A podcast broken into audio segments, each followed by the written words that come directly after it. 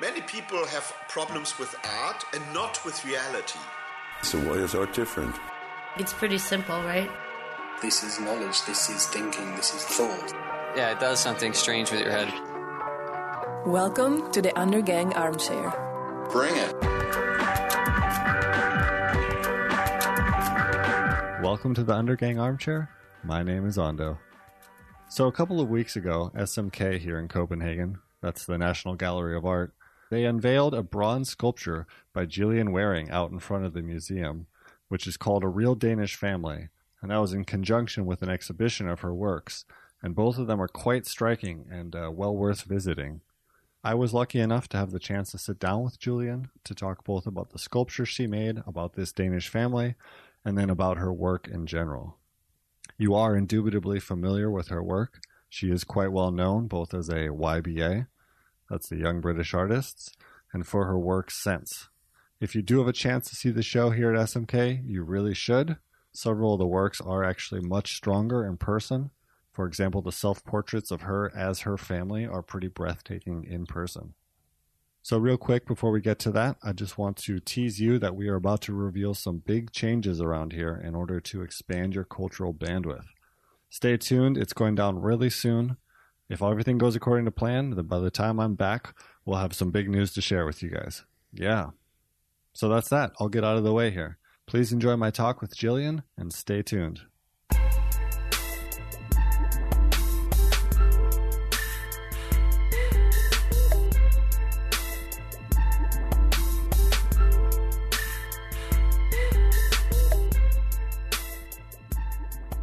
But um, but it was interesting to hear that that that Jacob reached out and invited you. Yeah. Um, is that how these pro like how did this how did that start originally? The uh, the was it in Birmingham? No, in Trento, in Italy, in 2008. I was invited in 2007 to do an exhibition in Trento, um, and I didn't think the space was conducive to having a kind of like a survey exhibition, and so I said I'd rather make a new piece of work. And but I only had a weekend to think of an idea. Oh my goodness! Um, and so we went to actually we went to a bar and we're having a conversation, and I was just trying to find out what interesting topics were circulating in Italy at the time. And the curator said, "Well, there's a lot of debate about the very low birth rate in Italy. Right, they was- have a negative birth rate or have had. Yeah, it was really low. I think it might have been the lowest in 2008 in Europe, and um, and there was this fear of the nuclear family disappearing. So uh, I had the idea there and then. I said, "Look, let's. I'd like to do a a sculpture of a typical Trentino family in bronze, and we have a competition to find the family." Thinking that um, the curator Fabio Cavallucci would actually say, "No, we can't do that." But he immediately said, "Yes, okay, if that's what you want, we'll do that." And so it's really having that wonderful uh, open approach to kind of someone saying yes to your idea that that project kind of happened because it's quite a um, it's a difficult project because it's very time consuming. You need a lot of support from the person who's going to host it, who'll be part of finding the families um, and building the structure. And it's field research. in its And yes, all sorts of things, and, and finding the professionals there. And, and originally, I so I kind of um, worked with a statistician in Trento, and they just had their every seven years. There's a lot of places have what they call it now. like a census kind of thing. a census. They Yeah. just had one, so they knew what the statistics were, and that was that um, it still was a nuclear family in Trento. So I thought, I'll, I'll that project I'll base it on statistics, and um, so we the criteria was you had to have two children and there'd be two parents in the family. And um, then I kind of chose a local jury because I don't speak Italy Italian. Th- then um, I wasn't going to be part of the jury. Oh, that's actually a nice step back from Yes. it in that way. Just Yeah. let the locals decide what is normative in that sense, you know. Yes. Yeah, exactly. And, and I, I really like this idea that it's very collaborative and you're bringing outside kind of influence in. And, i and I like my, my work's quite, can be quite collaborative, but not it's never been as collaborative as this project. And um, and so from the very beginning, it's always about bringing other people and um, letting them help develop this. Uh, and when I after I did the Trentino project, um, there were kind of a few protesters that came along on the unveiling of the sculpture because they felt that they were not represented because it was a typical Trentino. It was typical as opposed to um, all families.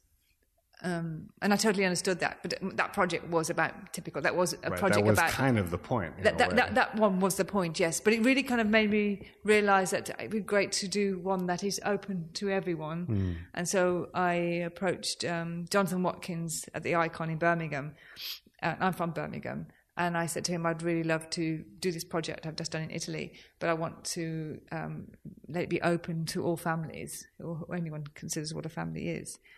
And he just said yes straight away. So I've just been very lucky that um, people have been behind the project. Let's hear it for support networks. Yeah. Well, I mean, I guess uh, I'm I'm usually very curious about where things start, and uh, the thing I resonate immediately with with you and your practice is is about people, and it and it reminds me of being a kid and having my face plastered to the window of the car as we drove by other people sitting in traffic and going, "Who are all these people?" What are they doing? They all have hopes and dreams, you know, those kind of things. And and I'm curious because when you go to art school, as I have done, and I can uh, only imagine you did as well, you went to Goldsmiths, Yes, right? yeah. Yeah. Um, you are then explained how to make art to a certain degree. And I don't know about Goldsmiths. Where I went, it was like you did painting, you did drawing, you did 3D, you did 4D, and they kind of like give you everything, throw everything at you, and then you're expected to just kind of work your way into something. But when you were already at Goldsmith, were you thinking along these lines, or did you start in a completely different place? Um, I I wasn't thinking. I mean, I, I from I did two years at Chelsea, then three years at Goldsmiths, um, and I started off doing painting. And but I did love painting portraits, and I've always loved portraits um, as a subject matter from very early on. And I saw that as just, and I see this as an extension. But when I was at Goldsmiths, I was also making a lot of sculpture that wasn't people related; it was object related. And uh, I, I remember when I left uh, college, I'd, I was sort of at that point thinking like I really, really enjoyed it, but I needed to be away from it to know what those influences were going to give me. Because, like yourself, I did absolutely everything. I covered all bases. And but you know, when you're a student, you're more likely to kind of be doing stuff that um, is based maybe or influenced maybe too heavily on other artists and the history that was going on now or the fashions that were going on now. And so I was so relieved to leave all that behind and um, just find just I had, I had to go and find a job. I didn't have any money, and um, and that was to support you know making some work. And it was from there that I kind of started thinking about things just um, organically and not kind of tr- trying to kind of think what ideas I have. Um, and then just kind of just knowing the things that influenced me really as a person had been television and um, watching 70s TV programs and um, and it was at the time when cameras were becoming recording cameras were becoming very cheap to use and I'd started doing some vox pops on the street uh, part of me thought maybe should I, I should go to film school now, but but then realised that, that I can't keep on just going back and being educated and then finding something else, and you know, um, and it's then when I kind of went up um, uh, onto the street and asked people to write anything they wanted on a piece of paper. And thinking that this idea could be a bit lame to start off with because I didn't know what the response would be. And because the response was so amazing and kind of um, unexpected that uh, I just thought I was so excited. I felt like, oh gosh, I found what it is that I'm interested in doing. I found something that I feel is um, kind of feels unique, and uh, it feels like all the things I've been trying out over the years, but didn't know how to kind of do it. Right. And um, yeah, that was such a lovely epiphany. um, It's nice when it works out from the get go. Yes, but, but it, it never, it was never as simple as that when you're doing it. It's course, never. it doesn't feel like that because it, and it's also I'm a shy person and I was really shy then. Mm. So going out onto the street with a clipboard and a piece of paper, trying to stop people who are very busy um, doing you know whatever chores or going to work, or, and then trying to say, "Can you stop and write something?" But it, it was one of these very lucky projects that when I did manage to stop people, because most people are going to walk past you, right. No, because- no, no. Sorry, no. yeah, um, is that when I explained, they every everyone kind of really understood the idea, and because this is you know pre-internet and pre kind of um, Twitter and Instagram, the idea of someone asking them to write anything felt like this wonderful kind of You release. care about me? Well, just the idea of that they could do something creative, say something, or kind of be honest. And um, it was, uh, I, I just realized then that, and, and it also kind of quashed a lot of this idea of when you have a perception of someone, because when you actually talk to someone that, and they're totally, they, it's much more, you find much more things interesting in someone when you don't know them and you give them this opportunity to say anything they want to. And if I had kind of given people pieces of paper with written text on, it would come from a very narrow um, idea of of of my history, and this gave me so much more. Um, and it's, from there, I've just kind of worked with you know lots of um, things to do with kind of portraits of people and um, yeah, Both inwards and outwards, you could say, in terms of family and Yeah. also strangers or uh, Yeah. you know other sorts of figures. But I mean, it must have been terrifying for you too. Uh, I have uh, I work mostly with photography, and I have a very hard time working with strangers because it's that challenge. It's just that hump of actually stopping someone or say, you know, excuse me, uh, you know, and people instantly, you know, especially in a city like London or a large city, people are on guard instantly. What does this person want from me? I'm probably in a hurry, et cetera, et cetera. Um, was it hard for you to kind of build up the energy to do it, or did you just take a deep breath and go for it? Uh, yeah, it, it always. I, I I'd set aside days when I'd go out, and yeah, I'd sort of like uh, get sort of like you know full of trepidation. But when when you go out on the street, and what's lovely is how um, generous people are in, with their time once you're able to stop them. And I think because people might have seen me as someone maybe asking a personality test is what they had in those days compared to people doing surveys. If they think it's something that's so generic like that, I can understand why they would walk past because you're just kind of a they're just a sort of statistic at that, that time. But I was actually asking something much more personal, and I think when I managed to get my sentence out, saying I was an artist and I'm doing this project, I had like a really high stop rate then. But it's just that they had to be able to hear the whole Right, I'm sentence. not working for a polling company. I'm not trying to sell you something. I'm an artist, and everyone goes, "Huh?"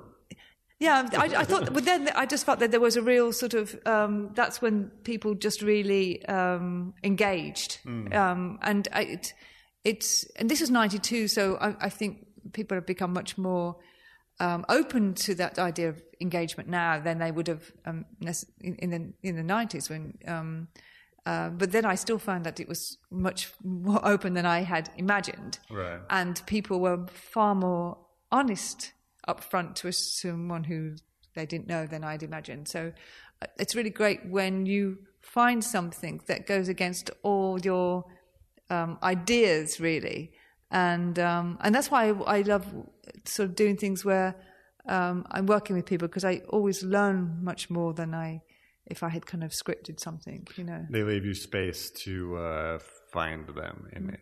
I mean, I'm surprised at at the at the amount of openness people had. You know, just saying I'm depressed right now, or uh, Yeah, you know, a policeman with a sign saying "Help." Mm-hmm. That's great. It has so many different ways you can go Yeah. in that. You know, Yeah. uh, and and, and it, it breaks down the kind of visual cues we have for people. What, Mm-hmm. oh, this person so and so, or or of this type. Yeah. Um, yeah, it's it's it, it really must have been uh, very invigorating to see after school because there is that gulf that opens when you're done with school. The oh crap, real world time. How am I gonna make this work? Um, but what happened? So you make this series, and then and then what? I mean, do you, are you are you going on slides under your arm? and showing people, or how do you get it out there? Yeah, I didn't. It, when I when I was making the work, I didn't know what would happen to it at all. I, I, and um, I thought I didn't know if it would end up in an exhibition, and I didn't have opportunities to show work um, because I'd just left art school. Um, and so initially, I, the first thing I did actually was I thought they were great and that they should be seen in a magazine. So I went to the Face magazine, which is no longer, and I took them the slides, and they said, "Oh, can you leave them here, and we'll get back to you." And um, they, then they did they did two pages, um, and so it, it's I I to tell you the truth, I knew they were good. You know, so I was So really confident. confident, I was totally confident. I knew the work, and because of what people had said, I knew that it was a, a great project. Mm. I had I had um, complete confidence in that, and I actually won. I I was then put in a, a, a young contemporary show that is for people who have left college, and I won a prize in that. I then With this work, with this work, Yeah. yes. And then um, I was, uh, I had friends. I had a kind of a former squat that was a gallery and had a solo show and showed there. And, and because they're quite small, they're, they're the size of the paper people are holding. Some people um, couldn't relate to them maybe being in um, a larger gallery or anything like that. 'cause I, I had people invite me to kind of exhibit them, but maybe in the bookshop as opposed to kind of like in the museum galleries. So, but I knew that, I, and I said no to that. I was, I, it's, it's one, you know, it's, I, I- I just, yeah, I was just very, I, I, well, I still know it's a good piece of work, and I knew then it was. It wasn't something that I had to be told, actually. So, um, yeah. and through that work, it basically kicked open doors to the you know what came afterwards. It's yeah, well, yeah, it's, it's um, yeah, it's because I, I, I, yeah, it was, it's, um, it, it's also kind of probably helped my confidence that I knew um, what I direction I was going in, and um, so I, w- I started making more work photographically and video because I started off doing video when I left um, university, and it was too similar to kind of vox pops you- get on television. So, but the the video work helped me form the sign work, and then the sign work then helped me kind of go back as well to video and make things like Dancing in Peckham. So um, they kind of yeah, it's sort of there's one thing leads into another area really, but. Yeah, and it seems like it helps also. You know, the choice of materials. Uh, you, you're not locked into any sort of format or material. You have sculpture, you have video, you have photographs of many different forms. Um, and and like when you went to school, was that encouraged, or were you really encouraged just to paint or be a photographer or do whatever? Uh, is this art school or school school? art school. Oh, school, art school. You know, when making work there. Um, uh, Chelsea, I was very um, Chelsea where I did my kind of it's called BTEC Art and Design, which is like a foundation course where you go and you find out whether you should be doing fine art or graphic design.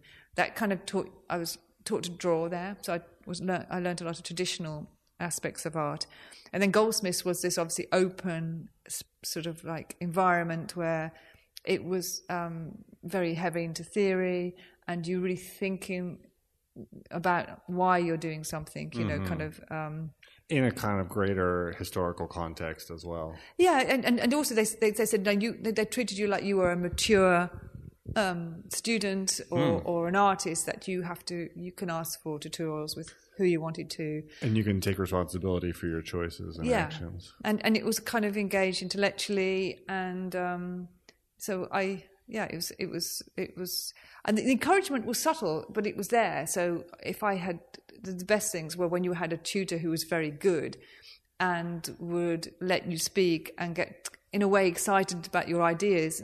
I wouldn't say a lot of my ideas were very exciting, but they ma- made you feel very encouraged about things um, at the time. You know, so um, so I felt I felt a great sense of optimism when I left, which kind of I, and I remember feeling very excited, even though I knew I was going to be without money and I had to find a job, but I felt that I had learnt it's hard to put what I learnt. It was imperceptible, hmm. but I it had it given me an understanding of how I might approach something and develop it. You know, and it's very much about asking yourself why you're doing it, what and and also be also being intuitive at times as well. You, you, you can't just. It's not all about having like something and following it through Mm-hmm. academically. You have to kind of have a feeling for some ideas and. Um, Yeah, I mean, the reason I keep asking about schools, I just interviewed somebody who is a painter and just was was fought her whole way through her education. It was during a period in which painting was seen as very passe, and and and which she was told no the whole way through, and had a horrible time really. So it sounds like your experience was really much the best you could hope for from an arts education. That you get some sort of foundational. Uh, idea not about just being an artist but about developing ideas and having some sort of relation to to an idea of what's going on now and who's doing what and i mean do you engage uh, how important was theory and criticism to your work Um, the theory was there, and you, and you could go to lectures, and also they encouraged you to go to a tutorial of other artists' work, where the teacher would encourage a student to talk and um, people to ask questions, and um, so it it was very much about engagement in. Um, and that was very unique um, in Britain at the time because I know a lot of people went to other art schools and they had very little of that, and Yeah. and maybe not even seen a tutor, maybe one tutor a year, and it was just about providing space and having a grant to make work. But with Goldsmiths, it was very much about in, engagement, um, and and you know, you know you talk to your peers about work and things like that. So but did Yeah. you continue like did theory grab you or was that something that was just kind of nice to know about but not really something to use for your own research I think theory came later for me. I think when I left art school, I probably read more theory about all sorts of things. Um, and I, I got, I mean, there's a whole period in my life where I didn't read at all from the age of, I think, about 11 till my 20s. And sort of, I managed to do a bit of reading during art school, but not much. And then um, when I left, I started kind of reading again. And I thought that reading helped. about art or reading in Oh, general oh, well, reading in general, reading about theory and art theory in other things, and Sure. all sorts of kind of like philosophy or whatever. And um, I just think that reading does really help you kind of kind of think, even though it's not directly, it doesn't have to be directly what you're reading. Well, then you're forced, especially at the beginning, to write about your work, and, and you're forced to, to, in a certain degree, defend your choices. You know, and that's something which art school also helps you learn how to do because when you're writing applications or you are uh, preparing artist statements or stuff, you are required to write in, to a certain degree, uh, a specific language and a specific way about it. Um, do you enjoy writing about what you do, or is there? Um, I, it's it's hard because at some point you kind of, I'm kind of kind of feel mixed about that because I, I like people to come in and the work be open to their own interpretation, but I realise that I can help um, people understand different levels of interpretation as well. So it's um, yeah, it's a difficult one now. Yeah. It's a- It's hard, and it's Yeah. hard to also write clearly because you're kind of taught not to in a way. Yeah. Well, also you don't want to narrow down what something is from your own perspective, and Mm. um, and it's great when other people write about your work because it can open up different meanings to it Mm. as well. Well, I mean, where'd you? How did the project develop? Where you had masks made of family members and uh, took self portraits wearing them? Yeah. Um. I with the my family members, I'd found an old photograph of my mother. I hadn't I hadn't lost it, but it was in a hat box that I hadn't really um, considered um, the image um, or, or looked at it properly. Something that I can't even remember when the first time I looked at it, but then I really looked at it when I was in my late thirties, and it was the first time I realised that it, this photograph wasn't actually my, my mother. It, was the person who became my mother, but she hadn't met my father yet, and she was still young, and she was in her twenties, and um, I, for some reason, like Dorian Gray, I had aged aged the photograph. So she was always supposedly meant to be older than me. So when I looked at it for the first time ever, because I had grown much older than her in the photograph, that I realized, oh, she's a young woman. And then all of a sudden I started to kind of think about that identity she had then, which I hadn't considered before in any great depth. And um, I just knew immediately then, I thought, well, I want to become this person I didn't know or never knew then.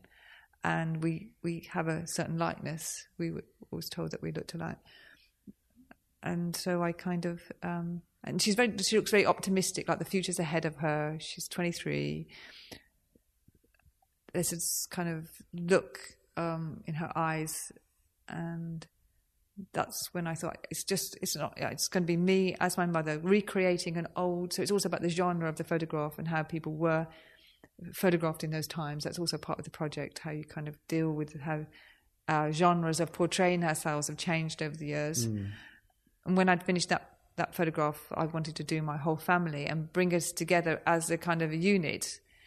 Uh, but we're all kind of similar in age, so we're all in our late teens, early 20s, all going through this moment where we're not attached. We're all individuals. We all have this sense of not knowing what the future is and and how we capture that. Because when people are, are younger, that sense of how they kind of um, they're very much aware of their kind of physical identity. And then, I, so that's where that um, piece came from. But it also, as I just said, it kind of touched on the genre of photography changing over the time. So it ends with my brother, kind of the sort of the snapshot photograph, and then you have the photo booth one I, did, took of myself at seventeen, a self portrait in a in a booth. So that's kind of um, the the kind of the concept behind it. And then I, you know, getting the masks made, I wanted them to be hyper realistic. So I worked with people from who had been Tussauds trained and had hair made, eyebrows punched. Each mask took between two, two to three months. The, my brother's bodysuit took a lot longer, four and a half months. And but that, so I wanted to have their physical kind of presence.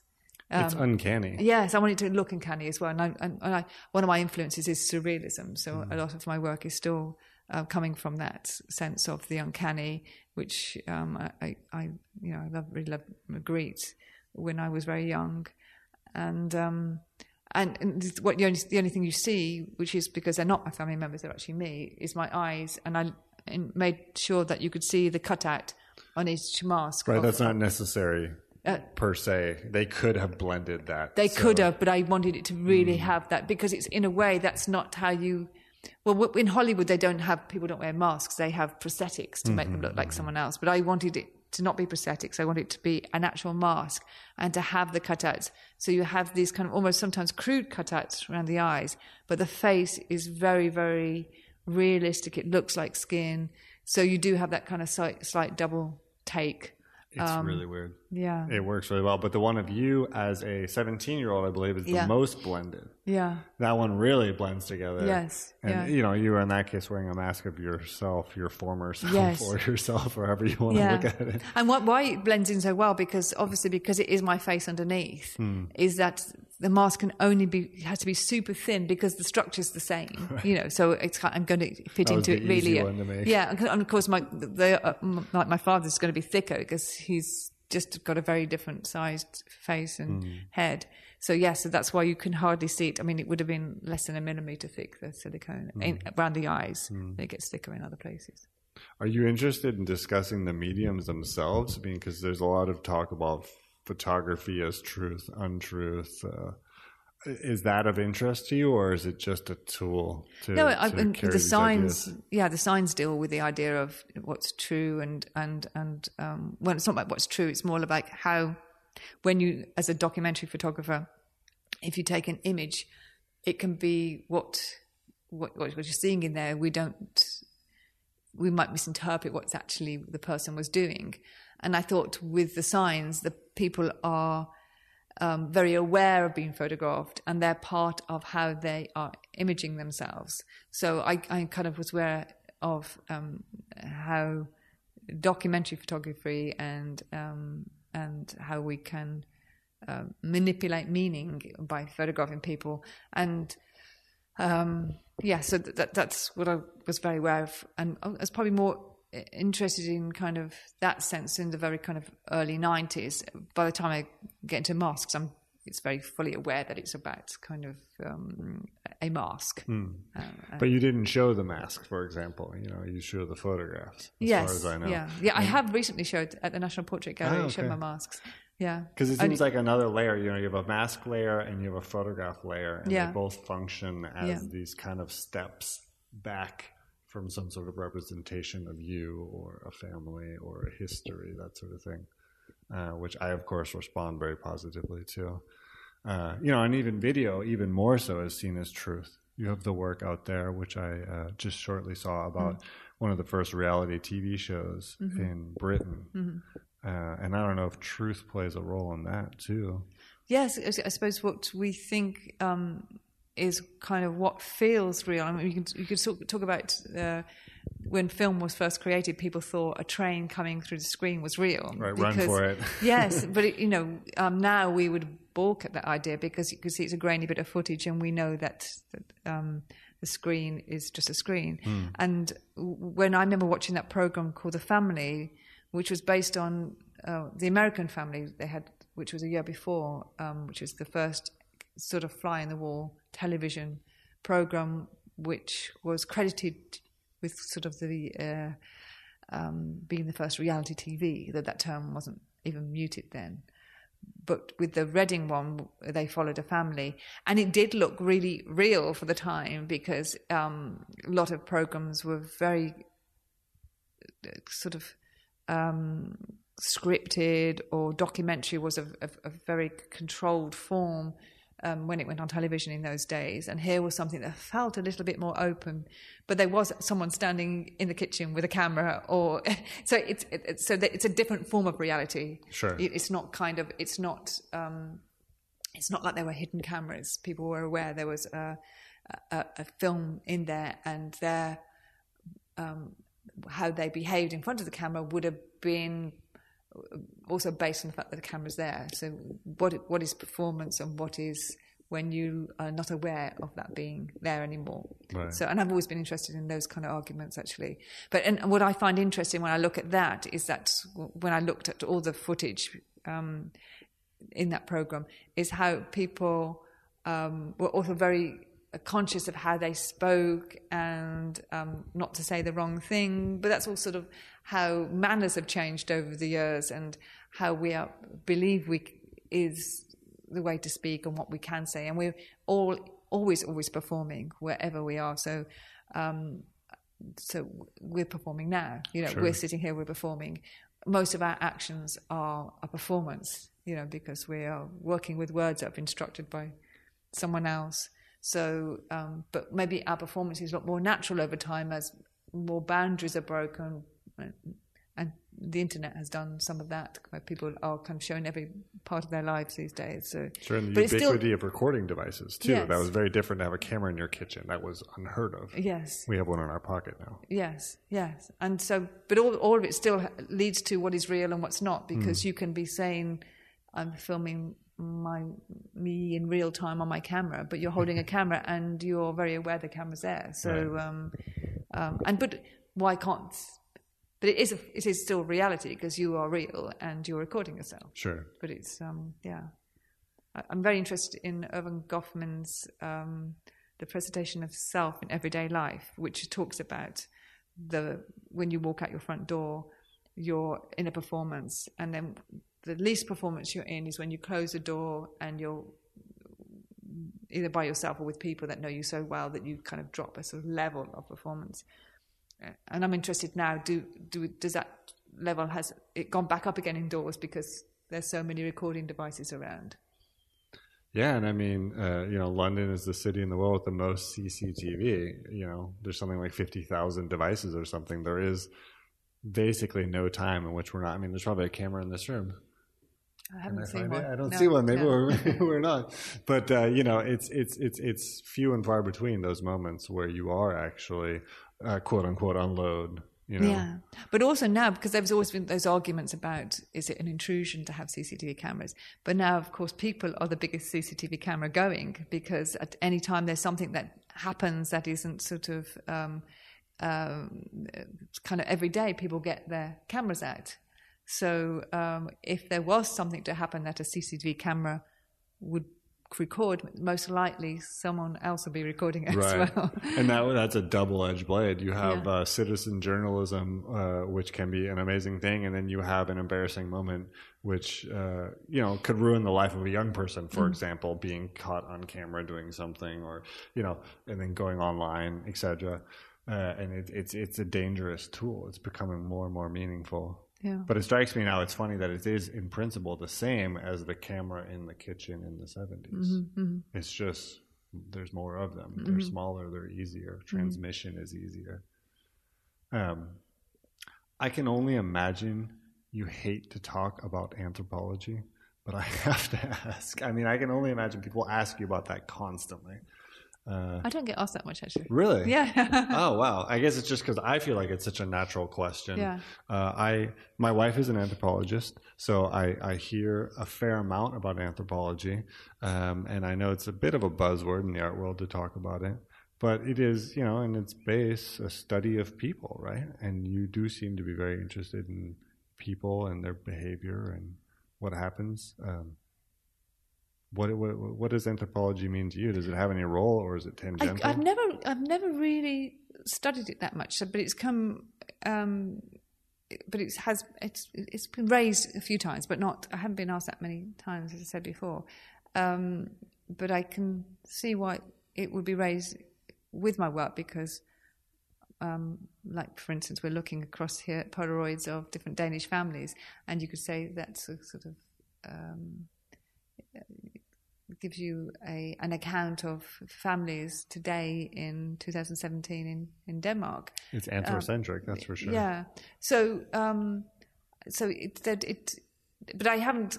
I know sometimes anthropology can have lots of different structures. Though I imagine now that it's become more open again with kind of how cameras have changed and how people have seen how anthropology has opened up over the years. In and um, but I, I don't actually have a, I, a a great knowledge of it. In and um, I know the history and I know some of the kind of like the um, people who have kind of made films, but also have made films more creatively coming out of that area. Um, Yeah, I mean, there's a whole field of visual anthropology which Yeah. Mm-hmm. borders up against art, you know, documentary photography, etc. Whereas people really are starting to blend um, in their mind rather than mine, I would say, uh, the idea of art anthropology Mm-hmm. being related in that sense. Um, but I mean, being interested in people doesn't mean you're it has anything to do with and, and you know uh, academic anthropology in that sense. Um, but I mean, do you engage with any sort of other research aside from artistic? No, I don't. Um, I mean, when I did obviously work with a statistician in Trento, so sometimes I'll work with in areas that are sort of needed for that project, um, or I'll read. And of course, that's well, but you know that's by the by, really. But um, but I haven't sort of. Um, no, I haven't really. It's interesting because these are they're they're great tools, but they're also um, it's a whole. You know, the freedom we have as artists is we don't necessarily have to uh, engage in a strict canon. As much as people argue that it is strict, it's a lot less strict than academia. You know, so we can just jump in and out and use something over here and use something over there. Whereas you might be torn to pieces academically for not referencing X or Y. Uh, but I mean, there's a whole other field that's super interesting, which is uh, behavioral economics Right. you know, and that's very anthrocentric, uh, sociology, et cetera, et cetera. Um, but I mean, I guess I guess I wanted to ask too where where, where you're headed in a way, if you can see kind of a larger. Gosh, wish I'd know. no, it's hard because I, you know, I, um, I, it's very hard to actually even say how ideas. Um, I, mean, I have loads of ideas. It's like, wh- when do I, when do I follow the idea that I think will, I'd be able to evolve and it um, be something that I want to work on obsessively and intensely. So. Um, that's something that's so difficult. But I, you know, I have no problem with having ideas. Right, It's you have a like- catalog, and it's a question of when they become, Yeah. they move up the, the assembly line. yeah, it's when something means something to you and that you want to, um, you know, and, and put, it'll always be a form of portraiture. I think that would always kind of, because I have been always interested in that from even when I was painting portraits. Hmm. Um, and yeah, but in terms of topic, I couldn't tell you at all. Yeah.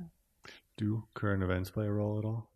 Sometimes they do, and sometimes they don't. I mean, sometimes current events don't lend themselves to um, um, because it's so current. It's so it's so sort of like it speaks itself. And, and I always think with art, it's um, really about trying to transform something and change something and kind of um, make you look at it afresh. Mm. And it's very hard when something is current, when it's totally current and it's in the news.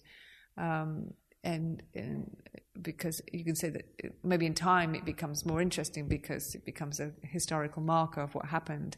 But when it's happening and it's shadowing what's already happening in the in, in the press or whatever, that's that's quite difficult. Mm, I think. Mm, mm. Well, I mean, when you have this catalog of ideas, do they the way is it always uh, practice based in the fact that you have to start trying to manifest it and see what happens? You know, it's not pre-conceptualize the final product necessarily.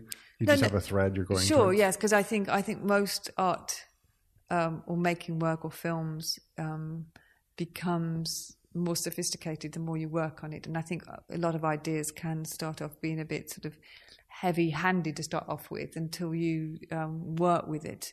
Um, That's the difference between art students and you know more professional. Often is that you right. hit the nail on the head too hard. Right.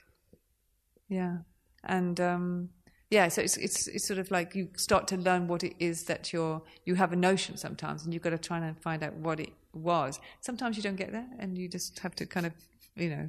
That hurts but that's a wise decision sometimes yeah. you know? Or or you can just put it aside for 10 years. I mean yes. I'm revisiting something that i okay. I basically threw away six years ago. Right and okay. i may be able to turn it into okay. something i don't know. Right. But i had i had uh, nailed that coffin shut. Right okay. you know? So it, it is weird how those eyes those those projects change with the way you think about them and then also change with just attempts. Yeah. You know sometimes you make a mock, mock up or something and hanging on the wall yeah. and you just look at it and you're mm. like how is this ever going to yeah yeah but yeah it's, it's, it's, a bit like sometimes when you take a photograph and you don't think much of it and then you look at it 10 years or however long afterwards you go well actually that is very interesting but because your mind is somewhere else at the time you took it that you can't see it and that we we all change over time that's one thing that's for sure and um, and different experiences will happen to us and we become different people so things will stand out for us in, in new ways if we revisit them as well. Yeah, and you become a viewer with a whole different agenda. Mm-hmm.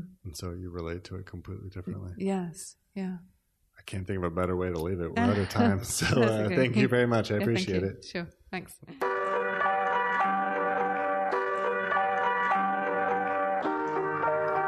Thank you for listening to this episode of the Undergang Armchair.